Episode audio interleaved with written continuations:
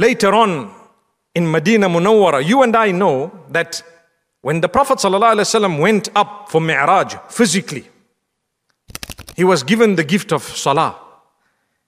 Came down, and Salah became compulsory after that. Before that, there was prayer, slightly different, and it was not compulsory, voluntary. Later on, it became compulsory in stages.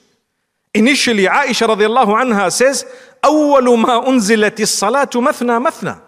When Salah first was made compulsory, it was made compulsory two units, two units, two units. Then it remained that way on a journey, when a person is on a journey, but it was increased in units for those who are not on a journey.